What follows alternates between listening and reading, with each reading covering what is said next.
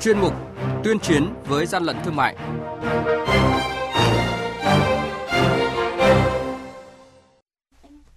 Thưa quý vị, thưa các bạn, quản lý thị trường Bình Định phạt 100 triệu đồng doanh nghiệp kinh doanh vật liệu xây dựng xâm phạm nhãn hiệu đã đăng ký bảo hộ. Hà Nội phát hiện và triệt phá hai cơ sở sản xuất bít tất giả quy mô lớn. Đắk Lắk bắt được đối tượng giả danh cán bộ quản lý thị trường hù dọa doanh nghiệp để kiếm tiền. Đây là những thông tin có trong chuyên mục tuyên chiến với gian lận thương mại hôm nay.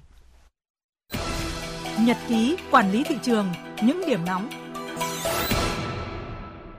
Thưa quý vị và các bạn, với hành vi kinh doanh 9.500 thanh trần nhà bằng kim loại, xâm phạm quyền đối với nhãn hiệu của công ty cổ phần công nghiệp Vĩnh Tường, doanh nghiệp tư nhân Hiền Hòa, địa chỉ thôn Hòa Hội, xã Cát Hanh, huyện Phù Cát vừa bị đội quản lý thị trường số 2 thuộc Cục Quản lý Thị trường tỉnh Bình Định xử phạt vi phạm hành chính 100 triệu đồng, đồng thời tiến hành tiêu hủy các sản phẩm vi phạm này dưới sự giám sát của các cơ quan chức năng. Đội Quản lý Thị trường số 3 thuộc Cục Quản lý Thị trường Thành phố Hồ Chí Minh phối hợp với lực lượng chức năng vừa tiến hành kiểm tra ba lô để trong xe của ông Nguyễn Kim Na tại bãi giữ xe tầng hầm cao ốc B, trung cư Ngô Gia Tự số 29 Hòa Hảo, phường 3, quận 10, thành phố Hồ Chí Minh.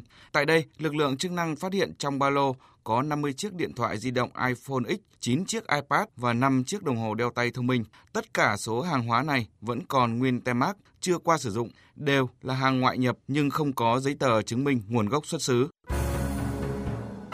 Hàng nhái, hàng giả, hậu quả khôn lường.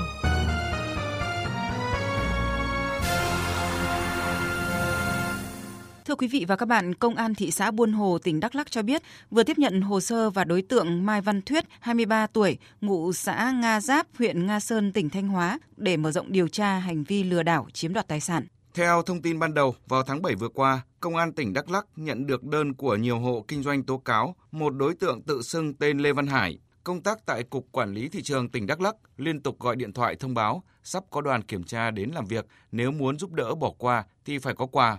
Vì lo sợ, nhiều doanh nghiệp đã gửi tiền vào tài khoản do đối tượng cung cấp. Khi bị bắt giữ tại cơ quan công an, đối tượng Mai Văn Thuyết khai nhận đã lên mạng tìm kiếm thông tin doanh nghiệp trên địa bàn, rồi gọi điện giả danh mình là cán bộ Cục Quản lý Thị trường tỉnh Đắk Lắk để đe dọa kiếm tiền. Với thủ đoạn này, từ tháng 7 năm nay đến ngày bị bắt giữ, Thuyết đã gọi điện đe dọa trên 50 doanh nghiệp. Trong đó đã có 10 người chuyển vào tài khoản của đối tượng Thuyết với tổng số tiền hơn 30 triệu đồng. Quý vị và các bạn đang nghe chuyên mục Tuyên chiến với gian lận thương mại. Hãy nhớ số điện thoại đường dây nóng của chuyên mục là 038 85 77 800 và 1900 88 86 55. Xin nhắc lại số điện thoại đường dây nóng của chuyên mục là 038 85 77 800 và 1900 88 86 55. Cơ quan chức năng sẽ tiếp nhận ý kiến phản ánh, kiến nghị, tin báo của tổ chức cá nhân liên quan đến gian lận thương mại, hàng giả, hàng nhái, tuyên chiến với gian lận thương mại, phát sóng thứ ba, thứ năm và thứ sáu hàng tuần. Thưa quý vị và các bạn, việc kinh doanh sản xuất hàng giả và các mặt hàng đã được bảo hộ thương hiệu tại Việt Nam là hành vi vi phạm pháp luật vì không chỉ gây thiệt hại kinh tế cho doanh nghiệp, chủ sở hữu nhãn hiệu mà còn ảnh hưởng tới quyền lợi của người tiêu dùng khi mua phải sản phẩm giả mạo.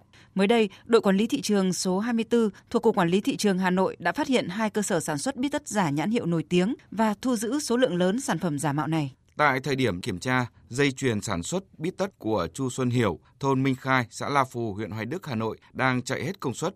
Sản phẩm là nhiều bít tất, trong đó có cả loại bít tất mang thương hiệu Uniqlo cũng đang được trực tiếp sản xuất tại đây, nhưng chủ cơ sở không xuất trình được hợp đồng gia công hay bất cứ giấy tờ hợp pháp nào với thương hiệu này. Chu Xuân Hiểu khai nhận. Ra thị trường thấy có thì mình, mình không biết đây là, là của Univino là của hãng. Nên ờ, mình ờ, có về nhìn thấy mẫu mình về mình ờ, làm. Mà mình chỉ thấy mua ngoài chợ thì nó có thì mình cầm về mình làm thôi. Lời khai của chủ cơ sở sản xuất bít tất giả là vậy. Tuy nhiên, theo cơ quan chức năng, thực tế hoàn toàn khác vì trong quá trình hoạt động, cơ sở luôn tìm đủ mọi cách để che giấu hành vi vi phạm. Theo quan sát, thậm chí cơ sở sản xuất bít tất giả này còn bố trí xưởng sản xuất ở một nơi, còn thuê gia công, đóng gói, gắn mác giả ở một hộ dân khác. Tại hộ dân này, cơ quan chức năng thu giữ số lượng lớn tem mác bằng giấy được in nhãn có chữ Uniqlo khi gắn nhãn mác này thì coi như hoàn tất công đoạn cuối cùng trong quá trình sản xuất hàng giả. Tiếp tục kiểm tra thêm một cơ sở sản xuất cũng tại xã La Phù, huyện Hoài Đức, lực lượng quản lý thị trường đã bắt quả tang hành vi gia công số lượng lớn tất giả mạo một thương hiệu nổi tiếng. Tại đây, chủ cơ sở Nguyễn Tất Thắng khai nhận thuê công nhân và chỉ thực hiện công đoạn hấp, sấy, đóng gói thuê cho một cơ sở ở ngoại tỉnh.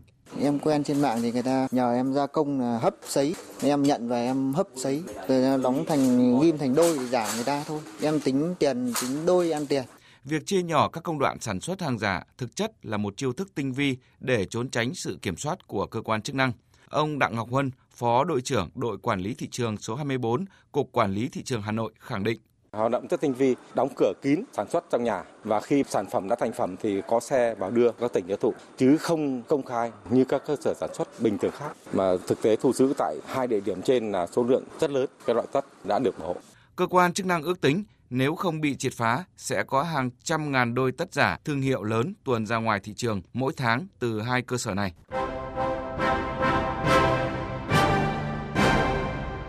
Chung tay chống hàng gian, hàng giả, bảo vệ người tiêu dùng.